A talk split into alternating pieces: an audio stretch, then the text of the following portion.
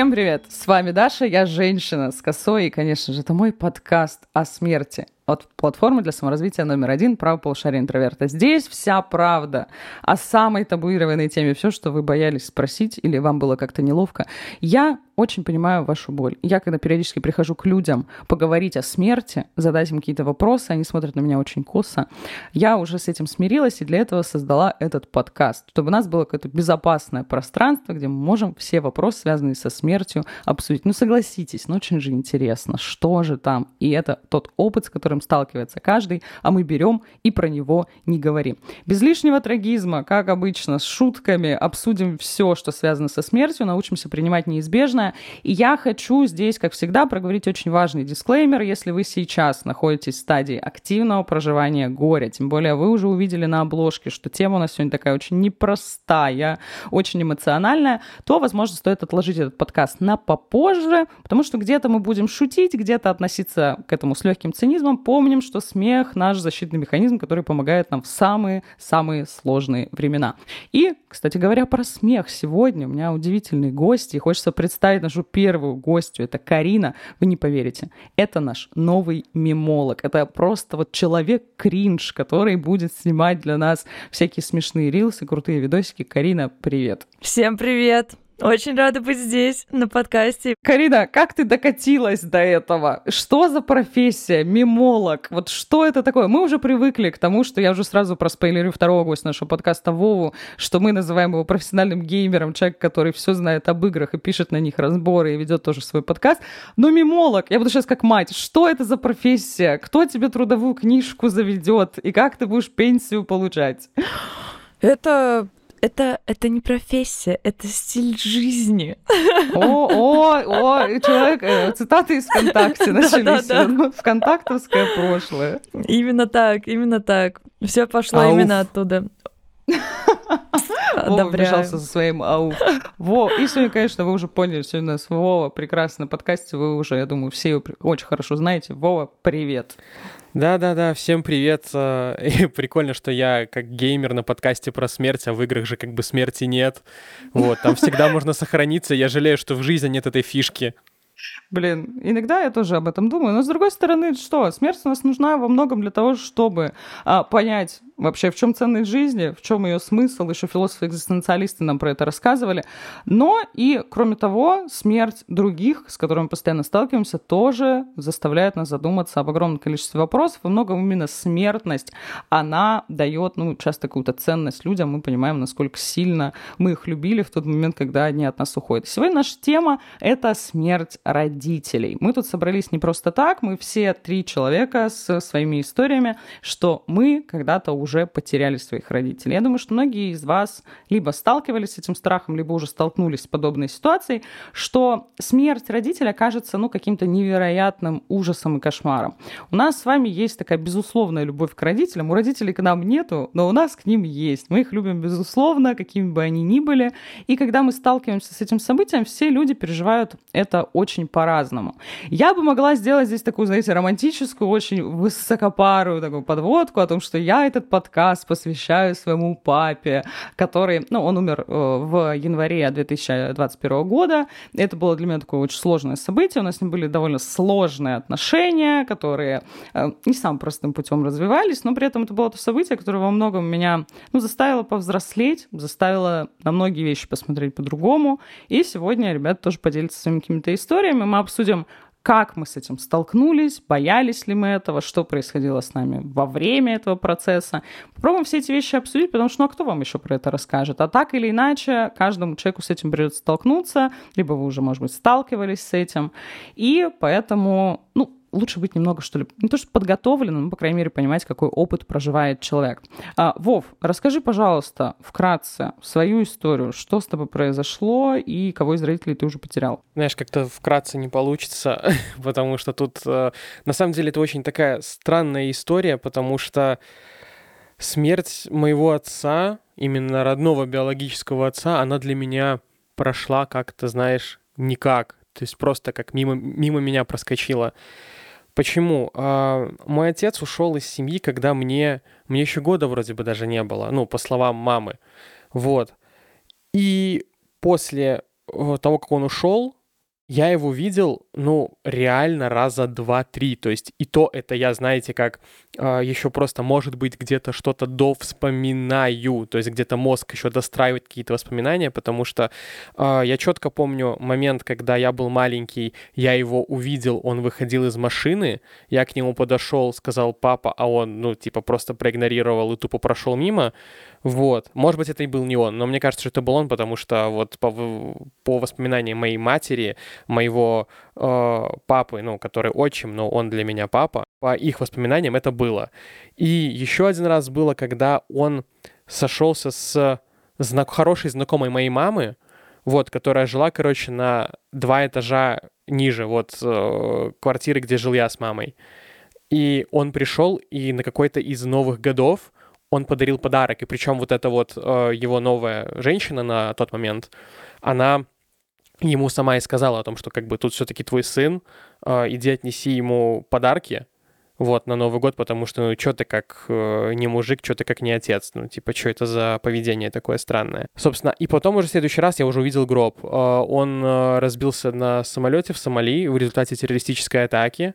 Э, это факт. Компания Трансавиаэкспорт, 2007 год, 23 марта. Можете, там, кому вдруг интересно, можете даже загуглить. И там э, очень такая, знаете, странная ирония, что у нас на Восточном кладбище в Минске идет ряд, получается, экипажа одного самолета, который э, разбился 23 марта 2005 года. И получается, через два года в тот же самый день разбивается экипаж уже с моим э, родным отцом. И то есть там ну, у них на кладбище, по-моему, там что-то там три или четыре ряда э, отделяет их. Вот. Ну, так, как, какая-то такая, знаете, очень странная, злобная ирония у этой жизни есть. Вот.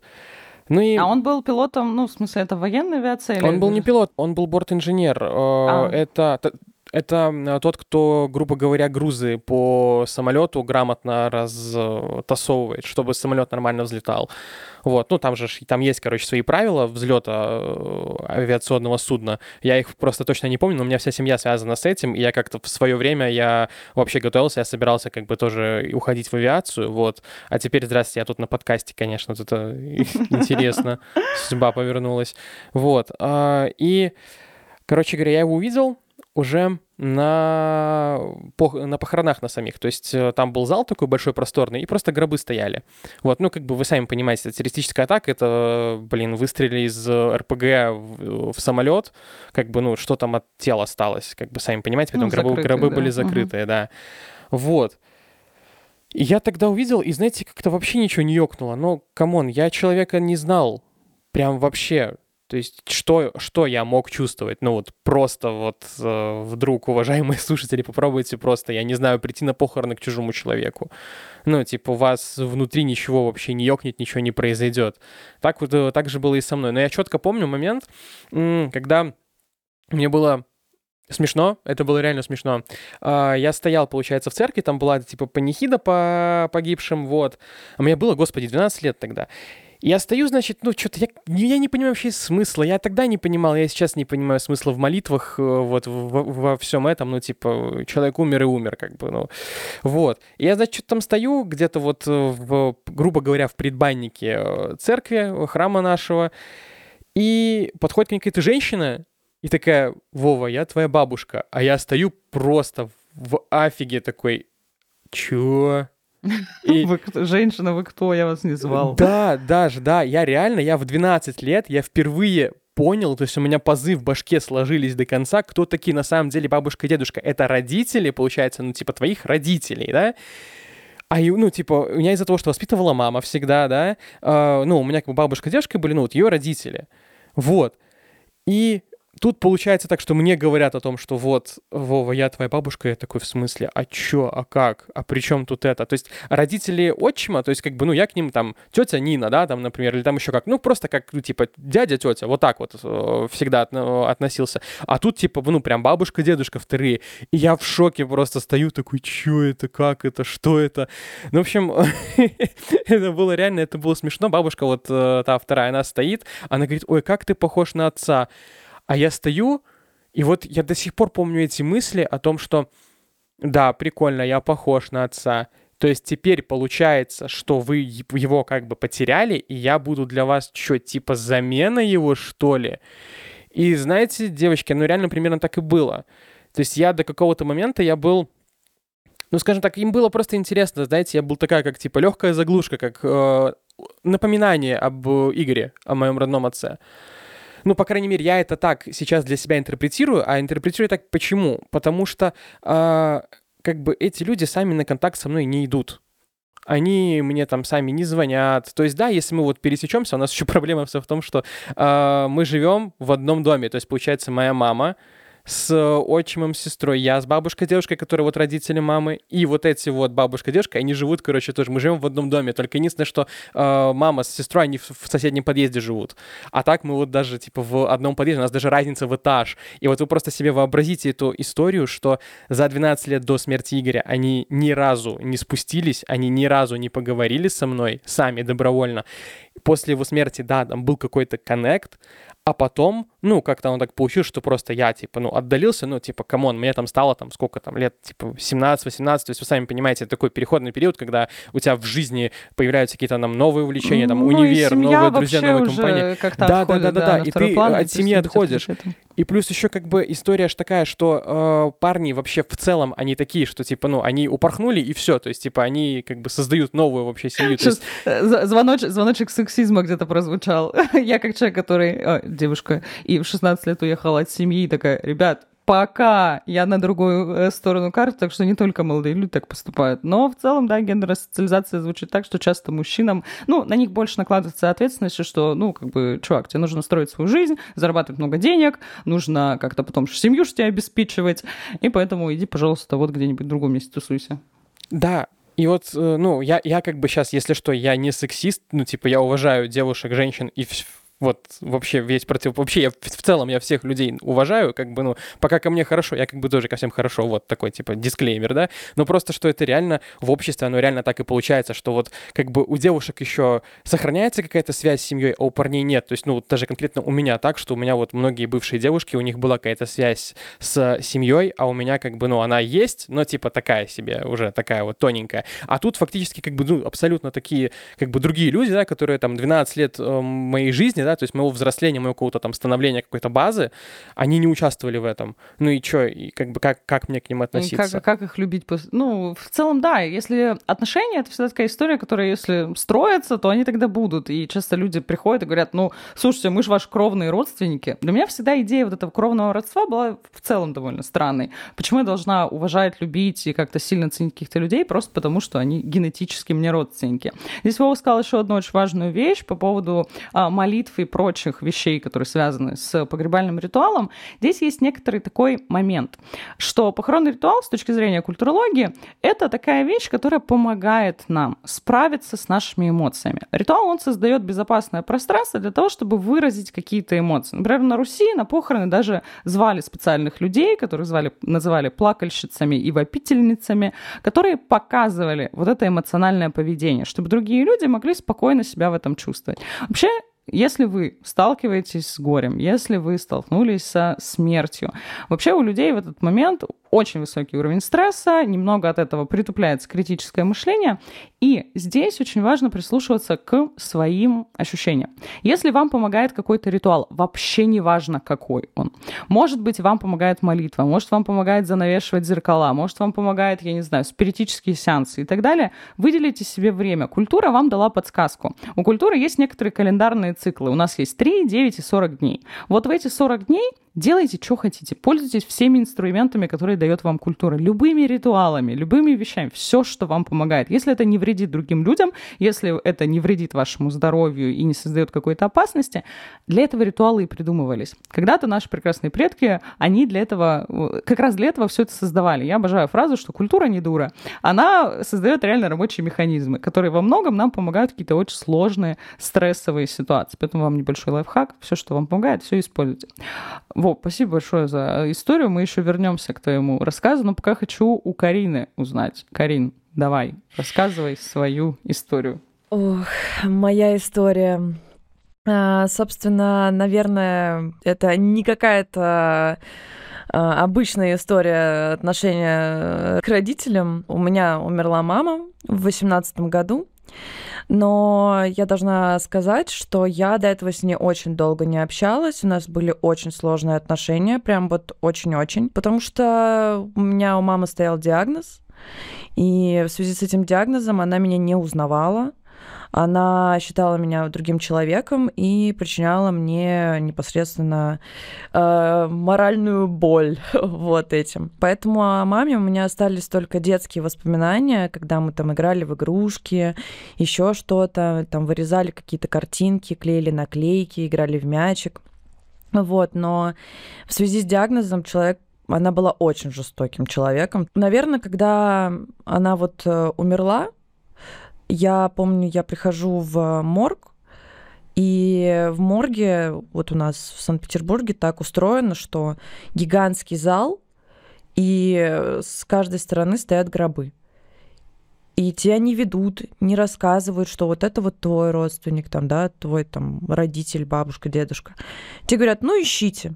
Сами находите. Да, сами Это, находите. знаете, какое-то такое ощущение, что смерть становится чем-то обыденным для, ну, вот для работников вот а этой вот всей сферы. Представьте, с другой стороны, если проживать это каждый раз, ну, с какой-то большой эмоциональной вовлеченностью, ну, с ума можно сойти. Это то же самое, что происходит там с врачами или с доллами смерти, или с людьми, которые работают вот с терминальными больными или уже работают в морге, патологоанатомы. Представьте, если это все через себя пропускать, каждому относиться как к личной истории, ну, это реально свихнуться можно, мне кажется. Да, это защита, защитный механизм. Они каждый день это видят, они знают, что это происходит, и мне кажется, что это в какой-то степени как принятие, что жизнь, она такая, то есть все, все не вечно. Э, на самом деле я могу их понять, но у меня была сложность. Я мать не видела 12 лет, и я не знала, как она выглядит. И я стою в этом зале, и я понимаю, что мне надо сейчас будет пройти по всем гробам и искать. Вот это для меня было просто адским стрессом. А это сколько тебе было лет? Это 18 год? Сейчас мне 26. То есть э, мне было 21. 21 год. 21 очень, год. очень юный человек. Да, вот. Притом я еще как бы сама организовывала все похороны, э, полностью все организовывала сама, вплоть до выбора там места на кладбище. При том, что на самом деле, когда я не общалась с матерью, я вообще пыталась от нее откреститься как только могла, то есть как будто бы ее для меня не существовало. Когда она умерла, я поняла, что было безумно тяжело, когда все-таки где-то на подкорке у меня оставалась мысль, что когда-нибудь мы встретимся, решим какие-нибудь эти проблемы, она там одумается, что-то поменяется, а и все, а поезд ушел. То есть как бы и вся эта ненависть какая-то, да, обида, разочарование, они превратились в такой багаж, узелок просто, который вот у меня там где-то был, типа груз, и а я все уже ничего с этим сделать не могу. То есть он Это- теперь навсегда. Это часто вызывает кошмарное чувство вины, особенно Да. если были какие-то... А у нас у всех есть, ну, редко у кого идеальные отношения с родителями. Возможно, тут это даже звоночек, что у вас, может быть, что-то что-то вы еще не прошли сепарацию слишком сильно как-то в каких-то очень тесных отношениях с родителями. Так или иначе, мне кажется, многие из нас переживают чувство вины, даже когда еще, например, не потеряли родителей. У меня был такой момент, что я думала, блин, а вот если у меня там мама, например, умрет, а у меня там, я ее когда-то там обидела, не уделила ей время, еще что-то, и вот это вот чувство токсичной вины, оно как бы отношения-то не налаживает на самом деле.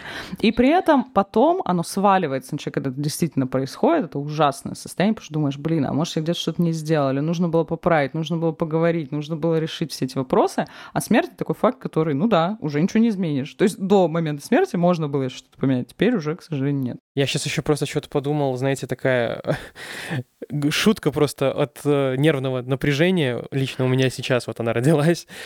А, Работники вот э, заводят вас, значит, вы такие ходите, типа по гробам смотрите, ищете своих, потом нашли, они такие, так, а теперь второй этап. Вы выходите, они, короче, гробы местами меняют, чисто как в наперсточки играют. И вы потом заходите и снова ищете. Или, или как в этом, как в битве экстрасенсов. А теперь я закрываю, и вам нужно найти уже просто по наитию. Уже не смотрим. И следующий, блин, прикольно. Это жестко. Я бы не нашла вообще. Но э, на самом деле я нашла способ тогда, как мне отпустить эту всю ситуацию. Это, конечно, заняло время, но я ее начала проговаривать, я начала делиться своей вот этой всей пережитой историей, своими отношениями с матерью и вообще семейными э, какими-то конфликтами. Я перестала их скрывать, и за счет этого я поняла, что если об этом рассказать, оно как-то уляжется. Можно будет посмотреть на всю ситуацию с абсолютно другой стороны. И самое главное, что э, вокруг есть тоже люди, которые пережили подобную боль э, и которые не знают, что можно ею поделиться или спросить совет. И вот это меня крайне мотивировало общаться с друзьями и помогать им, когда они тоже сталкивались с утратой близких. Есть еще очень классная техника, которую советуют психотерапевты, психологи. Если у вас есть вот это ну, какая-то что-то не высказали вы или что-то вот не успели сказать, не успели проявить как-то свое внимание, напишите письмо. Это, правда, рабочая история. Мне она когда-то очень сильно помогла, потому что у меня было куча каких-то вот этих незавершенных э, гештальтов, я не знаю, непрожитых эмоций в отношении с отцом. Я ему написала гигантское письмо просто, где... Плюс в письме этот же человек уже его не сможет прочитать. И в этом письме вы можете отпустить себя и написать все, что угодно, все, что вы думаете, даже если вы как-то ругаетесь за эти мысли. Потому что нас воспитывают в такой культуре, где говорят, что родителей нужно любить, что их нужно уважать, а у вас может быть какая-то невероятная злость, которая не дает вам эту ситуацию отпустить. Напишите все, что думаете, выложите это из головы. Часто возникает, вы удивитесь, но вы поймете, что у вас может возникать, например, злость на того человека, который умер. То есть не только сожаление, ну, это правда, горе, и там вы можете переживать разную степень траура, но может возникать злость, что «а что ты меня бросил?» Потому что тот человек, который умер, кажется, ну, ты меня вот одного с этим всем оставил, и что мне теперь с этим делать? Хочу рассказать небольшую свою историю. Вот мы с папой прожили до сколько? В 16 лет я уехала из дома, у нас была полная семья, мы с ним очень плотно общались, все было классно. У нас были напряженные отношения. Мой папа бывший военный. Если вы следите за мной и за моим путешествием по другим психологическим, например, подкастам, я там много всего рассказывала. У меня такой папа классический тиран был. То есть он очень жестоко наказывал, он очень жестоко воспитывал, где-то переходил уже какие-то границы. Но для того, чтобы это все осознать, мне потребовалось много времени, много часов терапии. В целом, в детстве мне казалось, казалось, что моя семья, да, у нее есть какие-то нюансы, да, папа бывает злой, но она вот какая-то счастливая, прекрасная. И мой папа умер очень внезапно. Он всегда был супер здоровым человеком, никогда не болел, практически никогда не обращался к врачам. И, собственно, это сыграло с ним злую шутку, потому что у него, он просто пошел что-то в гараж, там откапывал машину от снега, это был 30 по-моему, января, и ну, подумал, что он сорвал спину. То есть у него что-то болело, он подумал, то ли невралгия, то ли еще что-то, а на самом деле был инфаркт. И он четыре дня не обращался, собственно, к врачу, ну и потом вот он ночью, а мама его нашла с утра, то есть вот он умер от обширного инфаркта в 65 лет. И, получается, с утра мне звонит мама, я просто по одному ее вздоху поняла, что случилось, потому что мама обычно мне не звонит рано утром и вообще как-то старается... Э, ну, я обычно ей звоню, потому что она думает, что меня от каких-то важных вещей отвлекает. Я поняла, что ну все. А у меня родители жили в Владивостоке, я покупаю билеты, лечу в Владивосток. Я нахожу маму в гораздо более сложном и тяжелом состоянии, чем, правда, я ожидала. То есть я понимала, что ей очень плохо, но я не думала, что настолько. То есть она вообще не могла даже какие-то базовые вот, ну, функции выполнять. То есть даже просто есть, спать, то есть это все уже абсолютно не работало. Нужно было оказывать помощь маме, плюс прилетел мой брат, которому тоже было невероятно сложно. Я из нашей семьи, наверное, сам похожа на отца, у меня сложно с распознаванием эмоций, поэтому у меня сохранялась какая-то холодная голова. Но здесь возникает какая штука, про которую Карина уже сказала, и про это редко говорят чаще говорят, да, про чувство вины, про чувство утраты, но на самом деле смерть близкого человека, она часто еще приносит, особенно когда это родитель, она приносит такие, ну, скажем, не самые приятные хлопоты, которые нужно тоже сделать. Это, например, организация похорон. Да, сейчас у нас культура устроена таким образом, что эти многие процессы, они как бы переданы специальным институтам. То есть это называется процессом коммерциализации смерти. То есть когда у нас есть специальные ритуальные агентства, которые сразу же, у вас еще человек умереть не успел, они вам уже звонят, уже предлагают свои услуги. У нас, кстати, скоро будет выпуск с ритуальным агентом, мы там поговорим, как устроена их работа изнутри. И вот это вот, а, ну, все процессы, то есть нужно, это же еще на самом деле это очень сложно. Я вот когда столкнулась со смертью папы, думаю, блин, так, в морг, что туда надо, там какие-то документы, у тебя и так туман в голове, ты вообще не понимаешь, что происходит, надо костюм отвезти, потом нужно что-то катафалк, еще что-то, организовать, всех людей, всех позвать, всем позвонить, всем рассказать. Этим нужно заниматься, это, а при этом ты все равно в любом случае находишься в сложном эмоциональном э, состоянии. И у меня был вот этот момент, когда я просто был, знаете, в состоянии какого-то дикого сюра, и вот к слову о том, что смех очень сильно помогает, мы папу кремировали, и мы стояли в зале прощания в крематории, и, к слову, тоже про циничность людей, которые работают в сфере, связанной с умиранием. А в зал крематория. Все люди плачут, горюют, прощаются, а я как-то, ну, я не плачу, я ну, довольно как трезво оцениваю то, что происходит. А в Владивостоке зал крематория устроен таким образом, что вот здесь зал прощания, и буквально за стенкой вот уже, собственно, идет процесс рабочий. И я сижу, и вот в этом вот тишине, которая нарушается всхлипываниями и слезами, я слышу, как за соседней стенкой, ну, мужиков кипит работа, они там, Михалыч, да не туда, да куда ты понес, да где кочерга? И я стою, и у меня вот уже все, у меня началась вот это вот... А, бывает... Мужики, а, а это кофе или прах? Да, то есть, ну там уже все, я прям стою, и вот это вот случается, часто случается на похоронах, ну такой истерический смех, ну потому что психика в максимальном напряжении, и расколоться, и начать смеяться тоже довольно легко, так же, как и начать плакать. И я стою, и меня как пробрало на эту истерику, и думаю, ну, у людей работа, что поделать, как бы у них там свой какой-то процесс, люди остальные абсолютно этого не замечают, потому что они вот, ну, полностью эмоционально вовлечены в этот процесс, и думаю, блин, и это правда вот эта та сторона похоронного ритуала, которая, ну, вот как-то обычно про нее не говорят, потому что, ну, кажется, ну, что такого? На самом деле требует огромное количество сил. Если вы столкнулись с необходимостью это все организовывать, я вам очень сильно советую, во-первых, обращаться к нормальным специалистам, во-вторых, очень сильно заручайтесь поддержкой близких и друзей. Все, что можно передать, лучше передать. Понятно, что где-то ваше присутствие понадобится, там, где нужно там документы какие-то оформить, еще что-то, но там покупки цветов, кому-то звонки, там при, вот эти все приглашения на прощание делегируйте, передайте кому-то, кто меньше в это вовлечен. Это могут быть друзья, которые не знали, например, человека, который у вас умер, или какие-то дальние-дальние родственники, которые, ну, кровными родственниками не являются и которые попроще это переживают. То есть, ну, найдите какую-то опору. Вот я такие опоры нашла, мне очень помогли мои друзья, помогли некоторые мои родственники, и это делает Жизнь, правда, легче. Не пытайтесь тащить это в одиночку, потому что смерть родителя, особенно если это, например, смерть второго родителя, то есть если это вот уже последний ваш старший родственник, то ну, вам придется в любом случае, вы самый ближайший для них человек, и на вас это все свалится. Постарайтесь как-то, ну, вот, как-то себя обезопасить, обеспечить свой комфорт. Если вы вообще не понимаете, как к этому подступиться, что делать, как вести себя на похоронах, мы э, ровно для этого сделали наш видео summary, который называется «Философия смерти». Он звучит как такой немного теоретический, но это мой, естественно, summary. Кто еще может рассказывать про тему смерти, если не я? Но я там стараюсь давать очень много практических советов, как себя, например, на похоронах вести, потому что мы чувствуем себя жутко дискомфортно, еще куча из каких-то традиций, ритуалов, которые нужно соблюдать. И я даю короткие инструкции, как вообще все это делать. И давайте послушаем небольшой отрывок.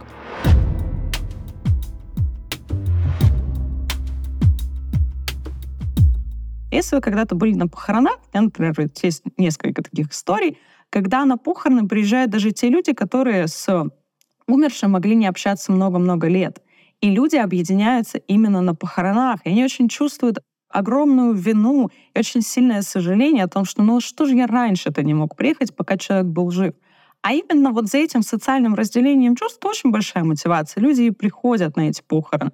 То есть это вот то пространство, где люди могут почувствовать, что социальная реальность не сломалась, что да, из нее выпал один человек, но есть еще много других людей.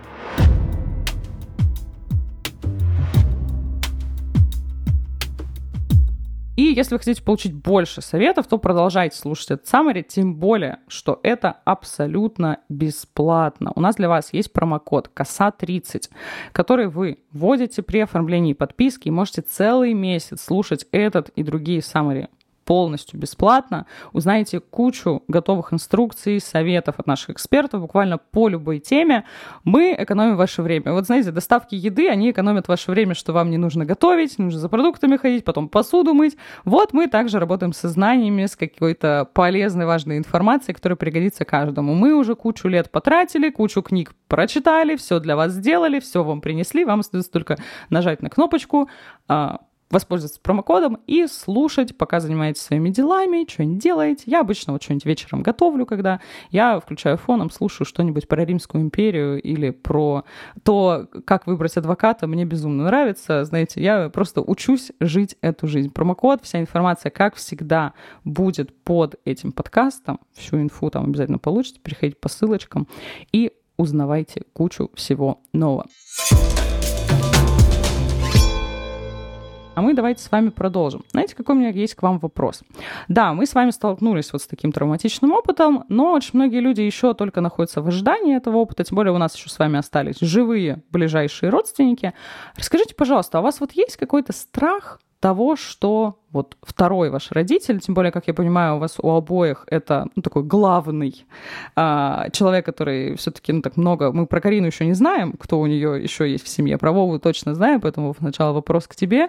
Вот у тебя есть мама. Есть ли у тебя какой-то страх того, что ну, когда-то ее не станет? Есть ли у тебя какое-то вот это тревожное ожидание? Вообще здесь э, очень такой важный момент. Я воспитывался скорее бабушкой-дедушкой. У меня мать очень сильно пила, э, когда ей было где-то 25, наверное, 26 лет, вот так вот. И я ушел от нее, мне было лет 5 или 6, где-то вот так вот. Я ушел, и получается, воспитывался бабушкой с дедушкой, вот, они мне фактически заменили родителей, и я уже очень много думал о том, что, ну, они все-таки не вечные, и, скажем так, э, на аудиенцию к апостолу Петру они стоят первее, чем моя именно мать.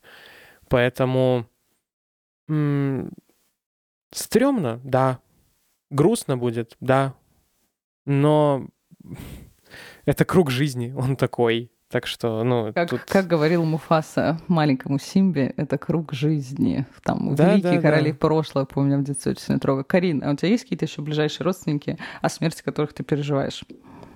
Конечно, есть. Э, я безумно сильно переживаю за своего отца, потому что на самом деле он мой самый ближайший родственник.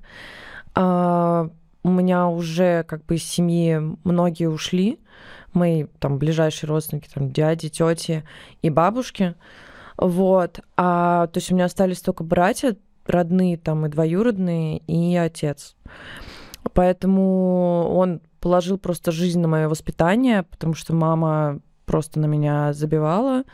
И за счет этого я к нему и правда очень сильно привязана, я его люблю, я ему благодарна за все, и иногда я думаю о том, как как, что вообще со мной будет, если что-то случится с отцом. То есть именно в моральном плане я чувствую, что меня это как будто бы просто подкосит, и я прям как будто бы упаду. Я помню, я, я тоже про это очень много думала. У меня осталась мама, и как раз когда папа умер, так получилось, что мне пришлось занять, ну, по сути, позицию такой главы семейства, потому что у меня семья, она такая, ну, то, то что называется в России классическая, на самом деле, патриархальная. Папа всегда ну, принимал все основные решения, и мама всегда следовала за ним и подчинялась этим решениям. И тут она потеряла человека, который, по сути, ну, многие вопросы, связанные с ее жизнью решал. И мне пришлось встать на это место. Мне пришлось стать папой для своей семьи. Тем у меня брат, у меня есть старший брат, меня все всегда спрашивают, ну, типа, что вот старший брат, он как-то, по идее, как-то больше подходит на, на эту роль. Но у меня брат очень похож на маму, они такие немного любят перекладывать на других людей ответственность. И мне пришлось эту ответственность на себя взять. Я помню, с мамой было очень много, ну, даже не то чтобы конфликтов, но каких-то напряженных ситуаций, когда она мне, например, говорила, Даш, а где мне теперь жить? Ну, то есть в каком городе, потому что у нее есть родственники в Беларуси, а какие-то родственники со стороны папы остались в Владивостоке, друзья, то есть она в Владивостоке с папой, она сама родилась в Беларуси, но при этом она в Владивостоке жила с папой вот с 22 лет, они прожили там 35 лет. И а, она просто, ну, не понимала, что ей делать, куда ей двигаться, и она просила мне ей в этом помочь. Здесь те люди, опять же, которым когда-то придется с этим столкнуться, вы должны быть тоже морально готовы к тому, что на какое-то время вам придется ну, занять место этого родителя. Я не знаю, психологи могут сказать, что это не очень адекватно, не очень хорошо, но так происходит. Особенно если ваши родители, они не готовы брать на себя эту ответственность, приходится очень многие вещи решать. Мне вот пришлось решать, там, где будет жить моя мама, как купить ей дом, где его купить, как его отремонтировать, что делать с наследством. Про это тоже очень редко говорят, но на самом деле есть очень сложные ситуации, когда вам что-то достается в наследство, и если это какая-то, какое-то имущество, недвижимость, ну, это еще, не, еще чуть попроще, но там тоже есть куча всяких юридических тонкостей, а бывает, что наследство достаются долги, или какие-нибудь проблемы, и их тоже нужно будет решать за своим прекрасным родителем, а при этом у вас тоже, ну, как бы ситуация очень большой потерянности, и вы, может быть, ну, часто люди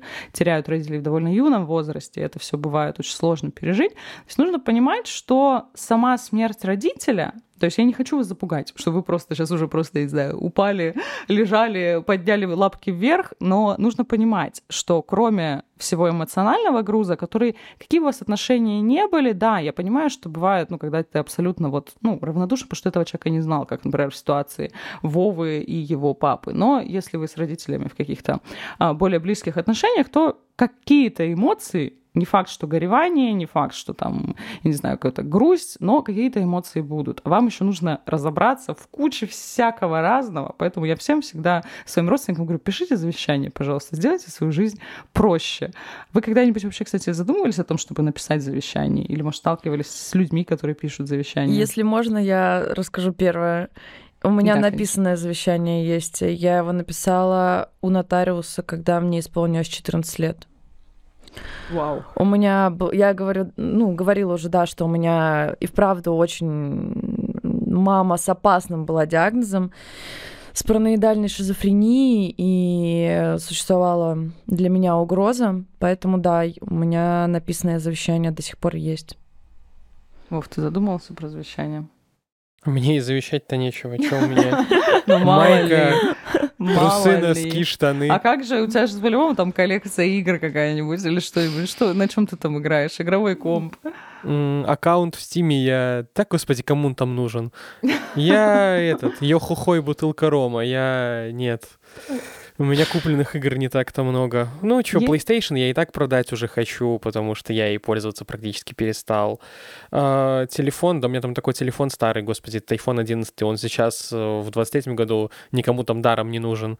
Вот, а кому он будет нужен там через какое-то время, я уже тоже не знаю. Я бы хотел реально кому-то завещать, это может быть вот коллекцию комиксов, но у меня есть сестренка, и как бы я точно знаю, что, ну, все мои книги, вся моя литература, которая у меня стоит на полке, она точно ей отъедет, ну, просто по дефолту, как бы, поэтому смысла нету даже Есть тратить такая чернила. история, что вот у нас еще это пока не принято, а сейчас это становится довольно популярной практикой, появляются специальные приложения для этого, например, есть такое, ну, сайт такой Join the Cake, можете погуглить, посмотреть, что это такое на английском языке, но там все абсолютно понятно. Это планировщики смерти. То есть мы, когда говорим про завещание, мы чаще всего говорим про какую-то, ну, вот финансовую часть, да, что нужно квартиру передать, какие-то права на что что-то, кто будет распоряжаться этими правами и так далее. Но на самом деле мы с вами сегодня про это уже немного проговорили, про то, что вот есть процесс организации похорон. И лично я, когда столкнулась с этой историей, у нас было очень много споров. Потому что при жизни мой папа не был верующим человеком, он очень сильно не любил кладбища, он ненавидел на них ходить, для него это каждый раз было испытание, когда умерла бабушка, я помню, он даже боялся туда, он, он говорил, что он не любит, но на самом деле я подозреваю, что он просто этого боялся.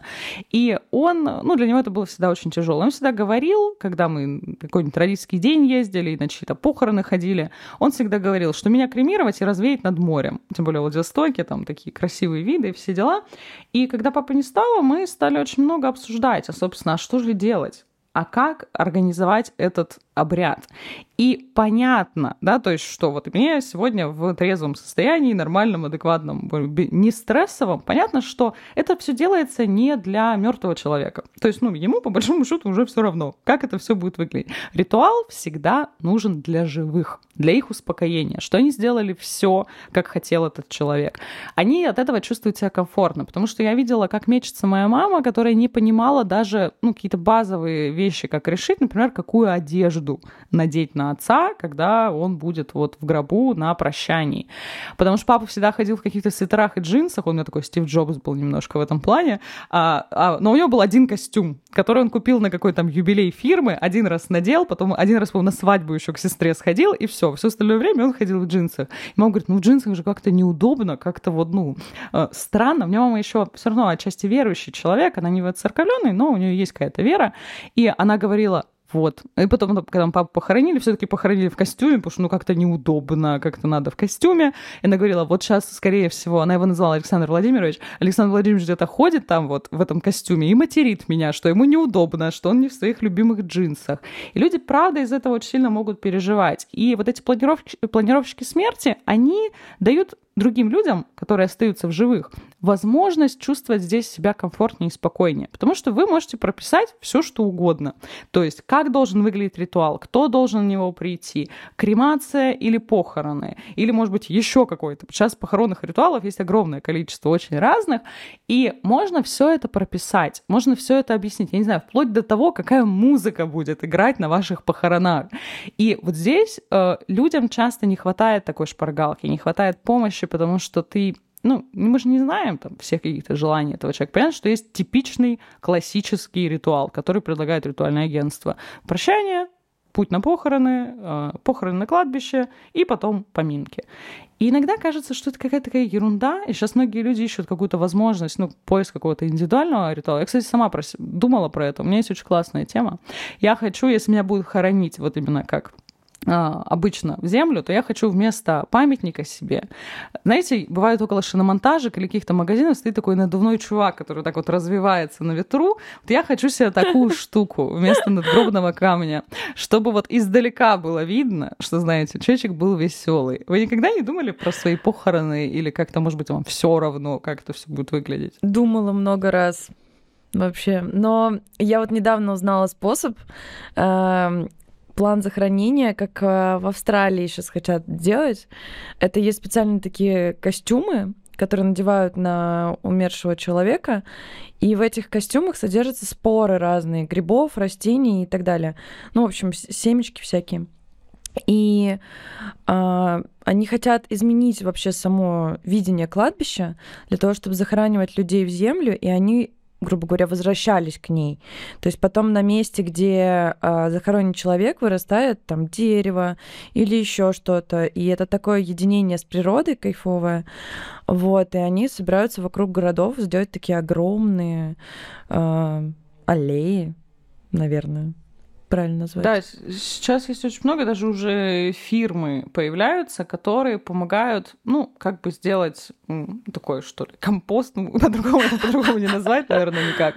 Э, это вообще, ну, есть такой итальянский проект «Капсула Мунди», э, который как раз вот он помещает тело в такой специальный, короче, ну, как, ну, я называю это пакет, простите мне, ну, то есть какую-то такую вот эту оболочку, там, где человек потом становится перегноем, и можно даже выбрать дерево, например, которым вы потом станете это еще очень именно в Италии э, находит свое развитие, потому что мы помним вот эти итальянские всякие виллы, которые передаются по наследству, где люди живут целыми там огромными поколениями и захоранивают людей не на кладбищах, а на каком-то своего вот, типа маленького семейного склепа, маленькое семейное кладбище, там, где можно как раз, правда, высадить эту аллею из своих умерших родственников. Звучит, может быть, жутко, непривычно, но мне кажется, довольно поэтично. Вов, ты думал про Пап, у тебя сегодня такие листья красивые, господи. Да. Представь, еще он же каждый каждое, потом будет каждый год там расцветать, я не знаю, если это какое-то цветущее дерево, там вырастать новые листья. Ну, есть просто такая классная метафора, которая абсолютно понятна. Ну, наши древние люди, у нас мы от древних людей здесь мало э, в чем ушли. И вообще, кстати, смерть — это такая тема, которая довольно медленно меняется, отношение к смерти. В нас очень много и языческого, и чего-то просто очень древнего в отношении к смерти. Думаю, все видели эти классные ритуалы, которые вообще никак к религии не имеют никакого отношения, но мы до сих пор продолжаем зачем-то делать. И многие древние люди, правда, объясняли себе смерть как часть цикла жизни. Они видят, что деревья умирают, что каждую зиму они становятся голыми, потом снова обрастают листьями, что животные умирают, они потом их доедают стервятники, потом это все превращается снова в перегной, вырастают новые листья, и вот цикл жизни замкнулся. Поэтому, мне кажется, дерево довольно красивая, хорошая метафора. Вов, как хочешь. Как, как, какие видишь свои похороны? Я на самом деле свои похороны не вижу вообще никакими, потому что, ну, как мне кажется, кремация, наверное, это все-таки лучший способ. А, я бы не хотел занимать место в земле, а вот просто, знаешь, развеять меня где-нибудь, да и все, и будет красиво. У меня есть страх другой. Я очень сильно боюсь того, что я буду жить слишком долго. То есть, что я, у меня в один момент э, в старости начнется вот эта вот там деменция, например, какая-нибудь, ну или же я просто стану этим, вот, знаешь, брюжащим стариком, который будет просто, вот, ты не так делаешь, это все не то. Вот я честно... А всем я... уже будет неудобно сказать да, тебе, что... Да, Дед. понимаешь, я просто вот, я живу в такой вот ситуации, я живу в такой вот парадигме, и я очень не хочу быть таким вот, как мой дед, например. И я поэтому очень хочу отправиться, скажем так, к праотцам намного раньше, чтобы, ну, где-то лет в 60 уже и все, чтобы вот... ни этого, никакого вот там, не мешать никому, ничего, знаешь, типа, э, родился, жил, умер, вот, все, у меня сейчас э, удивительным образом, мне кажется, это так, так, так пересекается с тем, что произошло вот в моей семье, потому что у меня дедушка, получается, папин отец, по папиной линии дедушка, он, с, ним случился сначала один инсульт, потом второй инсульт, он был уже лежачим, он ничего не понимал, уже никого не узнавал. Ну и, конечно, за таким человеком, за лежачим больным нужно очень много ухода. Нужна была сиделка, сначала пытались своими силами это все делать, но правда очень тяжело, когда человек долго болеет и долго уходит. Мне папа всегда говорил, что если я начну болеть, вот просто придушите меня, там, я не знаю, выкиньте меня где-нибудь в лесу. Я не хочу быть обузой для своих, там, э, для своих детей. Меня мама тоже про это постоянно говорит, что вот я не хочу быть для вас обузой, потому что у меня тоже родители, у меня тоже у мамы был инсульт, и тоже требовалось очень много ухода, и довольно долго это все продолжалось.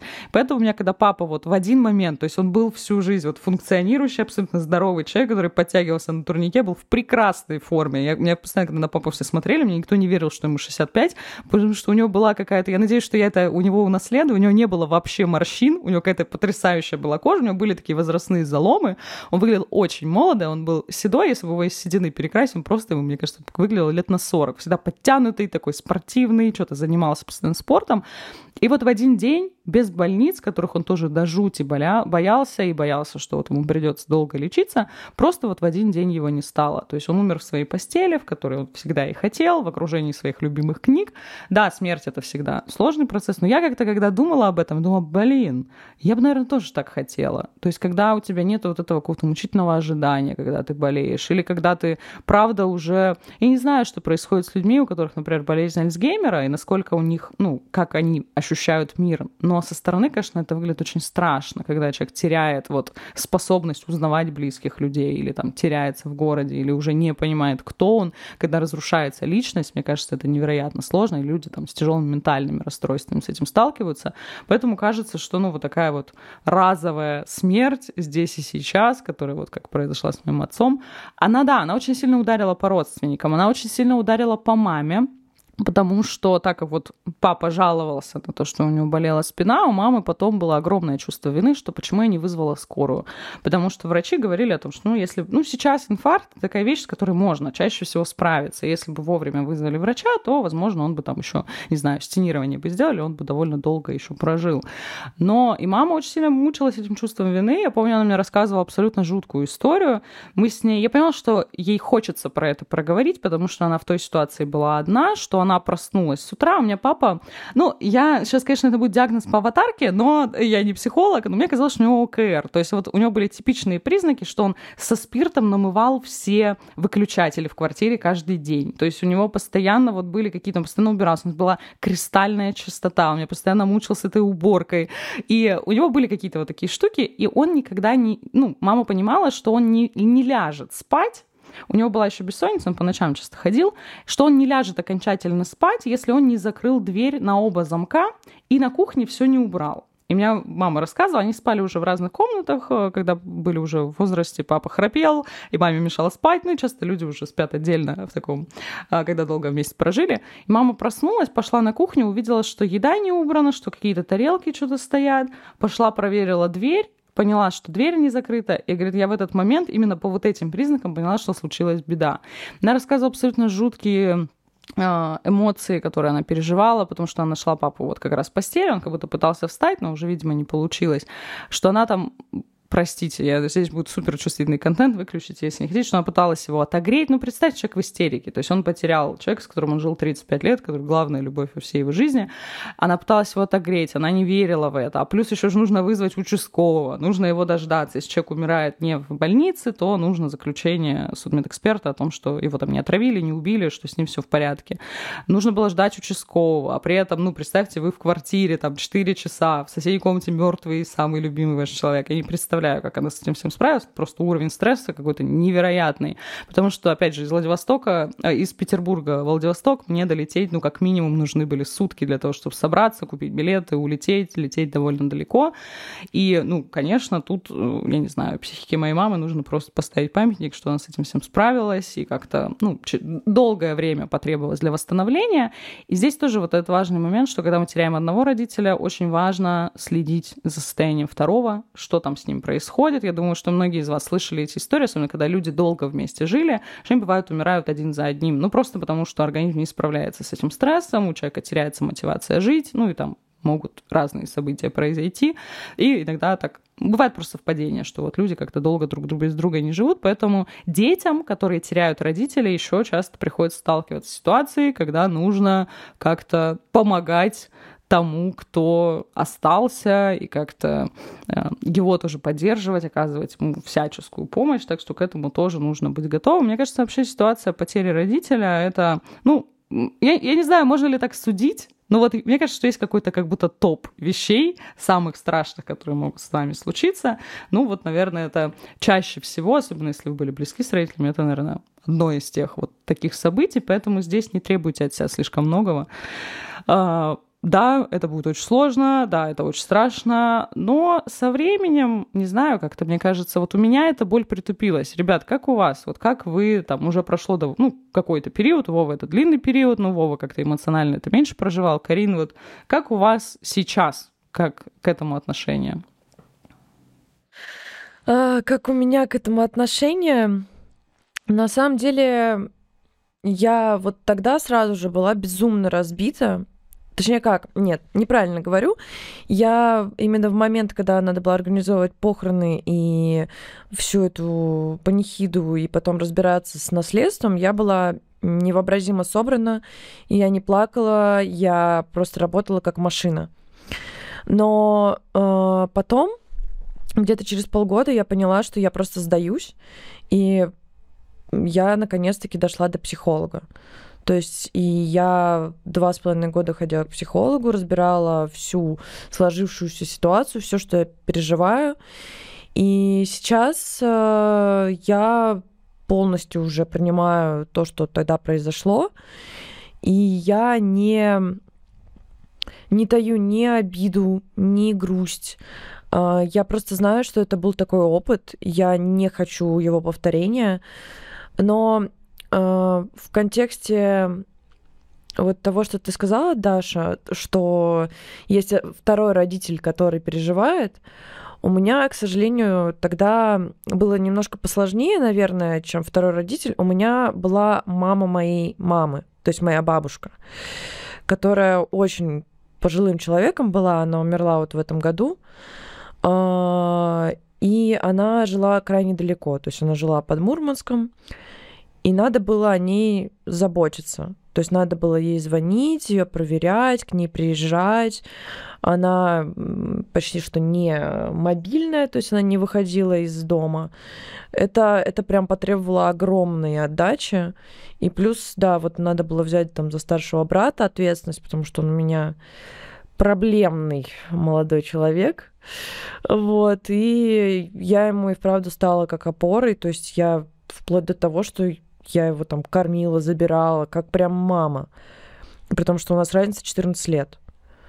Вот. Э, ну, я бы сказала, что все, это, вся эта ситуация и э, вот весь тот э, процесс, который я прошла и с психологом, и, в принципе, с родственниками, помогли мне понять, что это, это, конечно, очень плохо, но это не критично, и жизнь идет дальше. То есть надо идти вперед. и нельзя терять время. То есть и поэтому сейчас я говорю людям, что я думаю, что я чувствую. Я меньше как-то зажимаюсь и откладываю на потом. А, это было огромным уроком, что ты никогда не знаешь, что может произойти завтра или через час. И эта мысль побуждает меня к каким-то новым открытиям, и я даже благодарна за нее. Вов, как у тебя? Произошло какое-то переосмысление, да, знаю, отношений с родственниками? Вообще нет, вообще нет. У меня ничего не произошло, реально. То есть я просто... Я удивился, что у человека бывает двое бабушек и дедушек. вот. А, и вообще в целом мне, знаешь, даже как-то было грустно от того, что есть такие вот родственники, которые, ну, как-то, знаешь, так типа никак, какую-то часть твоей жизни, а потом резко появляются такие, типа, «Привет! А вы, оказывается, твои родственники!» Честно, не очень нравится мне такое э, отношение, как бы вот, и, ну, оно ж так вот, даже оно так получилось, что, типа, вот мы на какой-то момент, типа, вроде как сошлись, да, а потом как бы так раз и разъехались, да, как в «Форсаже». И что-то как-то не знаю, как чему дальше это все приведет. К чему-то, может быть, и приведет. А если не приведет, то, собственно, и не приведет. Ну Особо жалеть, знаешь, как-то не буду. Я здесь хотел э, такой момент подсветить, особенно важный для парней, что если кто-то из близких уходит, вообще забудьте этот дурацкий тейк, который вам вбило общество о том, что мужчины не плачут. Если что, у нас с Саланом есть э, подкаст Man Moment, и, и во втором выпуске, который выйдет, э, судя по всему, уже после э, «Женщины с косой», мы рассуждали на тему сексизма, и на самом деле это внутренний наш пацанский такой сексизм, который э, мы сами себе привили, вот как парни, как сообщество парней, скажем так, что мужчины не плачут. Бред это все собачий. Мужчины должны плакать. Когда, особенно, особенно, когда кто-то уходит, когда кто-то умирает, плачьте, ревите, орите просто как волки на луну, бейте кулаками стены, не знаю, дайте выход вот этим вот эмоциям, потому что если вы будете в себе это держать, потому что мы ж мужики, да, мы ж такие типа сильные, пацаны, будет хуже будет хуже. Девушки, ну, как бы так оно в целом принято в обществе. Я сейчас это не осуждаю и не пытаюсь это как-то понять. Я просто говорю о том, как это принято, да, что девушки более эмоциональные, они не привыкли скрывать эмоции. Мы, парни, привыкли. И э, я считаю, что вот с этим вот стереотипом нужно бороться, потому что, ну, в конце концов, такой негатив, такое его скопление очень долгое, оно убивает, оно делает только хуже. Поэтому здесь надо с этим как-то бороться и реально плакать, это не стыдно. Стыдно не плакать. Вот так вот. Ау. Я не плакала. Ау. Я тоже не плакала. И, а причем это же тоже такая дурацкая очень штука, что я, например, вот не плакала на похоронах, потому что мне, опять же, вот Карина сказала, мне нужно было быть очень собранной. На мне было завязано огромное количество процессов, у меня в этот момент уже работала голова в сторону того, так, а что дальше, а как, а зачем, то есть я поняла, что я сейчас опора для других людей, я не могу себе позволить плакать. И а, мне, наоборот, прилетали потом предъявы, что вот своего отца не любила, потому что вот поэтому не плакала. А плюс я вообще редко плачу. Я, опять же, вот я в этом плане э, отчасти понимаю мужчин, потому что я прошла мужскую гендерную социализацию. У меня был такой отец, который растил из меня солдата своего. И поэтому у меня тоже был запрет на эмоции, что нельзя вообще, вот как бы плакать. У меня папа была любимая фраза, что если ты плачешь, разговор с тобой заканчивается. То есть все, вот слезы нужно было всегда максимально сдерживать.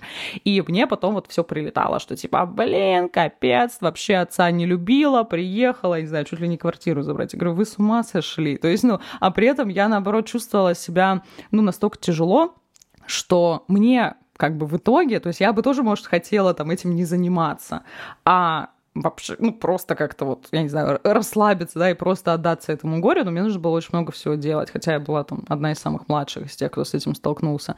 Но получилось, как получилось. У меня были на это силы, я там где-то собой горжусь, что у меня это все вышло сделать, и как-то и семье помочь, и себе помочь. Но вообще, про поводу эмоций, если вы не можете это сделать публично, да, не заставляйте себя, не ломайте себя через колено там. Если вам хочется это сделать в одиночестве, да на здоровье. Если вам этого не хочется, это тоже нормально. Я когда в этом году приезжала лежала. Ну, у нас, получается, могилы папы не осталось, осталось как бы просто место, где мы его развеяли. Это был его любимый пляж, куда он очень любил ходить гулять. И а, я туда приехала, я думала, ну что-то, наверное, должно меня как-то, ну вот какие-то чувства у меня должны появиться. А я очень долго разбиралась с психологом свои отношения с отцом, что у меня какой-то большой любви к нему не сложилось по понятным причинам.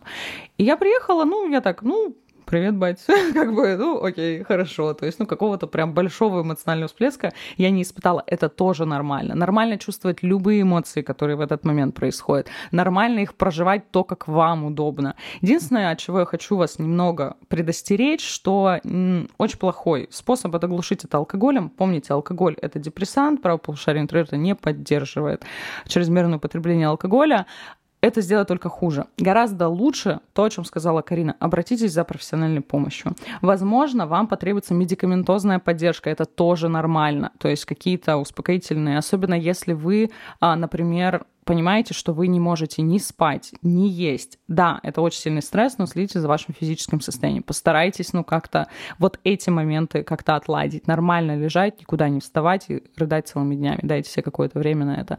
Но старайтесь обращаться к специалистам, потому что они помогут вам работать с виной, со стыдом, со всеми сложными эмоциями, которые остались после того, как человек ушел. И, конечно же, находите опору на близких. Они всегда вам помогут, подскажут какой-то, может быть, совет.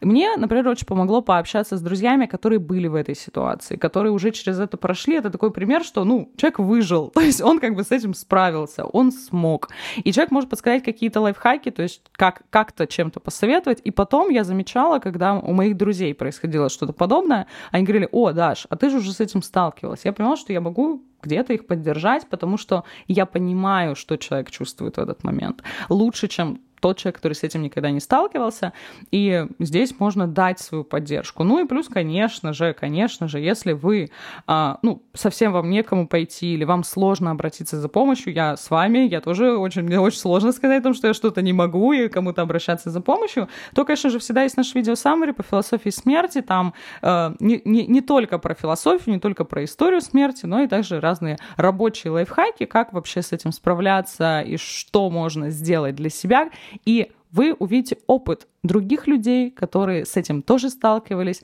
и это тоже переживали. Я э, хотел бы, наверное, закончить подкаст на такой, типа, около философской ноте, что ли. Э, я читал комикс э, The Sandman, и там были похороны Морфея, то есть это олицетворение сна. И, значит, э, там так получается, что как бы, ну, как, как сон может умереть, да, как материя, так, как бы так же, как и смерть, правильно, никак. И вот, значит, там получается, как бы умирает, грубо говоря, его одна итерация, и в это время же появляется другая. И вот там, значит, э, все друзья вот этого вот Морфея, того, который вот был в той итерации, которая умерла, они, значит, там стоят на похоронах, скорбят, и вот э, кто-то задается вопросом, типа, вот как же можно убить сон? Типа, что все скорбят? И отвечает один из персонажей, «Э, мы все скорбим по точке зрения. Мне очень сильно так эта мысль запала в голову, и ведь по сути-то вот эта вот даже фраза знаменитая о том, что э, о мертвых либо хорошо, либо никак, или там о мертвых или хорошо, или правда, ну вот, вот я слышал просто ее в двух воплощениях, скажем так. Девочки, мне вот интересно, как вы считаете, а почем мы реально все-таки скорбим? Мы скорбим по точке зрения своей на человека, или же мы все-таки реально скорбим об утрате вот, ну, именно просто человека как, ну, типа члена общества, например? Uh, наверное, я бы сказала, что я скучаю по несбывшимся каким-то надеждам, которые, то есть вот я именно скорбела о каком-то моменте, который я себе представляла, и вот его я как раз-таки упустила. Но как бы, наверное, сейчас у меня такого уже нет. Сейчас я принимаю и понимаю, что это было, что это необходимость, так было нужно, и тем более в контексте смерти своей матери я понимала, что это освобождение для нее потому что она больше не мучилась с диагнозом и не страдала.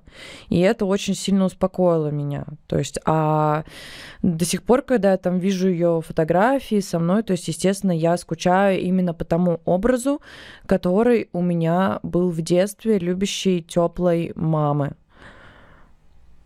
Я, если говорить о том, что почему я скучаю, я, наверное, не скучаю. То есть я, когда задавалась этим вопросом, скучаю ли я по своему отцу, если бы была у меня возможность, например, сейчас с ним поговорить, я бы, наверное, даже не стала ей пользоваться, потому что отношения были, правда, сложные, и было много вещей, которые, знаете, есть вот тоже такой тейк, что нужно там родителей за все прощать. Я считаю, что нет. Я считаю, что есть вещи, которые не обязательно прощать, и которые могли там быть где-то недопустимыми, которые, ну, случались в моей жизни.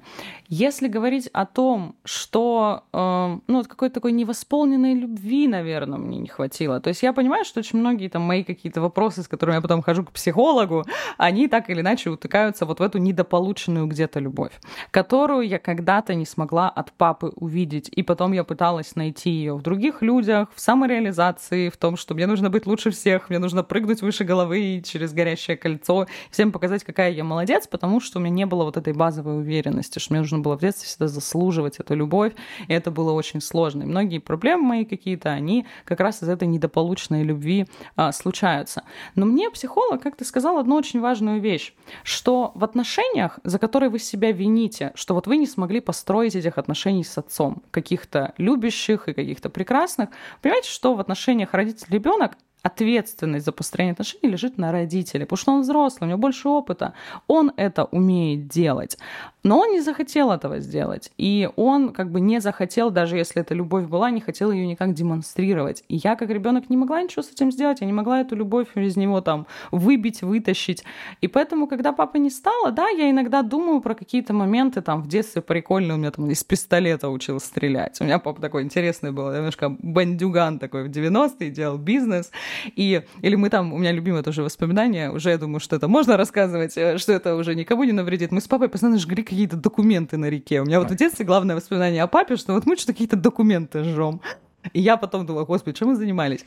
По таким моментам я иногда их просто с теплотой вспоминаю. Скучаю ли я? Да, наверное, нет что мы теряем в момент вот э, какой-то потери родителя? Мне кажется, что для меня это было просто потеря детства. Что в этот момент я поняла, что я стала взрослой. Что теперь я тот взрослый, которому нужно отвечать за семью. Я понимаю, что когда это произойдет с мамой, э, с мамой у нас тоже такие интересные отношения, но я понимаю, что все-таки в каких-то моментах я могу прийти к ней поныть, сказать, мам, блин, вот почувствовать себя немного ребенком, просто пожаловаться, как там жизнь несправедливо со мной обошлась, или как я устала, и она может меня в эти ситуации поддержать.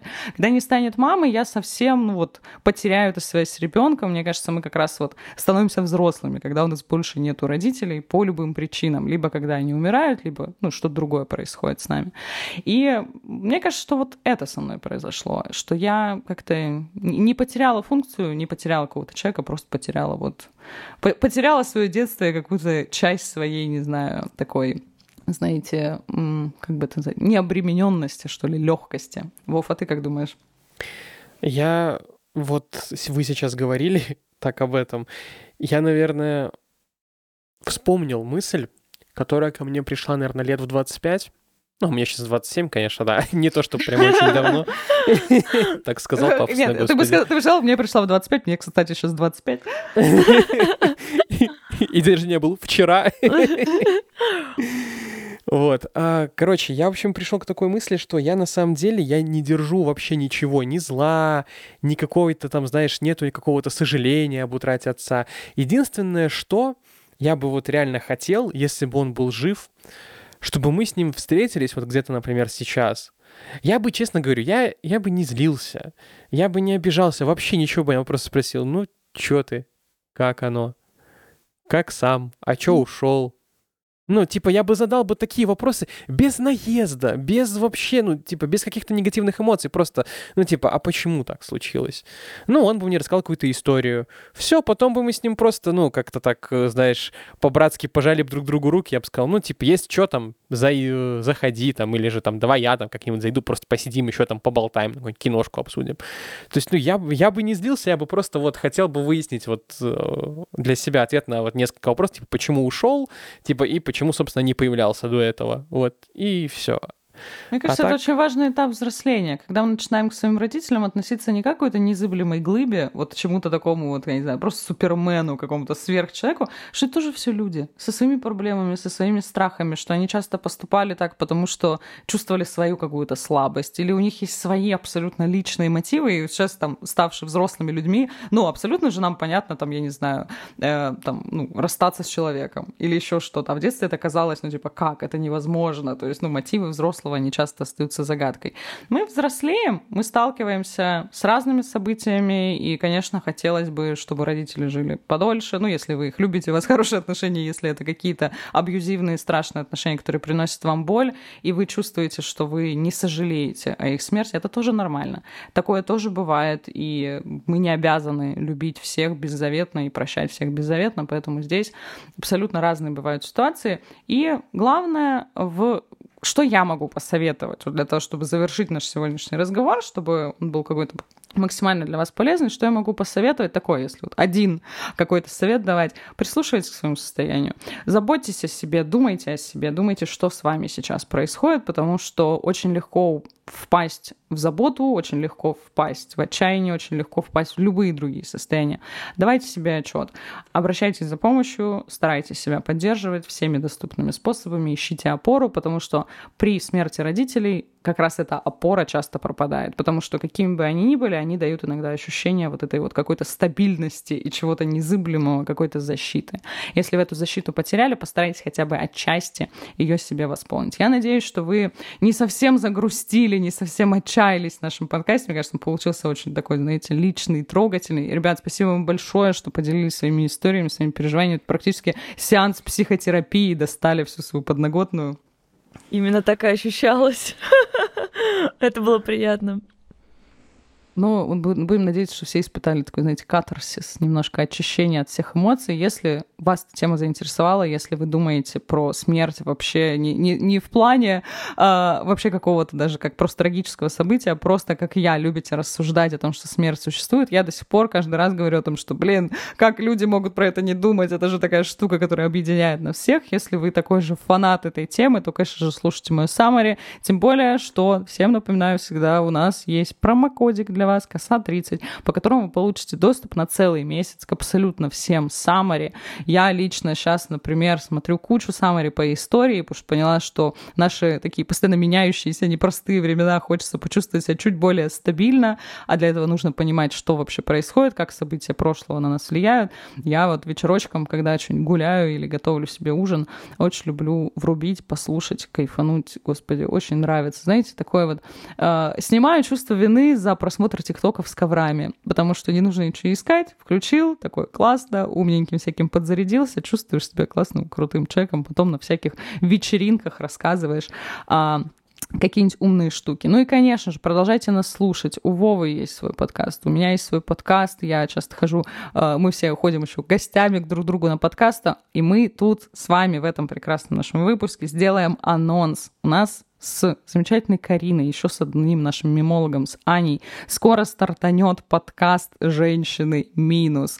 У нас уже есть подкаст «Man Moment», это такая мужская тусовка с Вовой и Аланом, где они обсуждают девушек, обсуждают свои эмоции, разные свои увлечения. У нас будет женский подкаст, где мы без купюр, без каких-то розовых очков и сказках о принцах будем говорить об отношениях, сексе, карьере. Знаете, вот все как мы любим, такие уже женщины, у которых девушки, молодые женщины, женщины молодые, у которых есть уже какой-то опыт. Мы поделимся своими какими-то историями, обсудим очень острые, иногда даже довольно откровенные темы, так что я надеюсь, вы уже заинтригованы. А, подписывайтесь на наш канал подкаст «Правополушарие интроверта». Везде ставьте нам лайки, ставьте нам 5 звезд на Apple подкастах. Мы есть на всех-всех-всех подкаст-площадках. Нас можно слушать просто, мне кажется, даже если у вас телефона нету, интернета нету, вы вообще где-то в глухом лесу, мы все равно до вас доберемся со своими подкастами. Пишите в комментариях, комментариях, сталкивались ли вы уже с ситуацией утраты родителя, или, может быть, у вас есть какие-то страхи относительно будущего, что это с вами случится. Нам будет очень интересно почитать ваши истории. Конечно же, ждем комментарий к нашим историям. Мы все читаем, так что обязательно все оставляйте. Спасибо вам большое за внимание. Встретимся в следующих выпусках. И всем пока. Пока. Пока.